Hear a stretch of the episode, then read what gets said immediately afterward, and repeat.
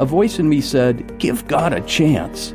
That's TWR's Harry Bettig, who oversees all of Through the Bible's programming on Transworld Radio around the world. Hi there, I'm Andy Napier, and this is Footsteps from TWR. So, Harry, pick a country and share a story. Many people listen to radio while they're driving or sitting in their cars, and I have a story about that. It comes from Turkey. TWR's national partner in that country is able to broadcast on a local FM station Bible teaching and Christian content programs. It was a young man, about 30. He said that one day he took a taxi and he noticed that the taxi's radio was turned on. He said he was surprised because the taxi driver was listening to the frequency that preached about Christianity. The listener said, What was told in the program touched my heart.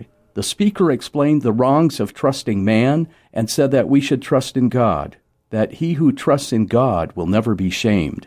He explained that we are not alone and that God is on our side for good in every situation. He was telling me everything my heart needed.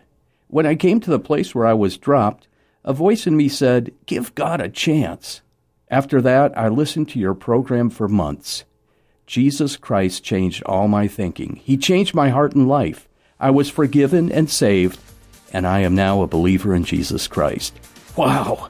It's nice to know that a taxi driver in Istanbul is listening to a Christian radio program aired by TWR, and that had such a great impact on one of his passengers.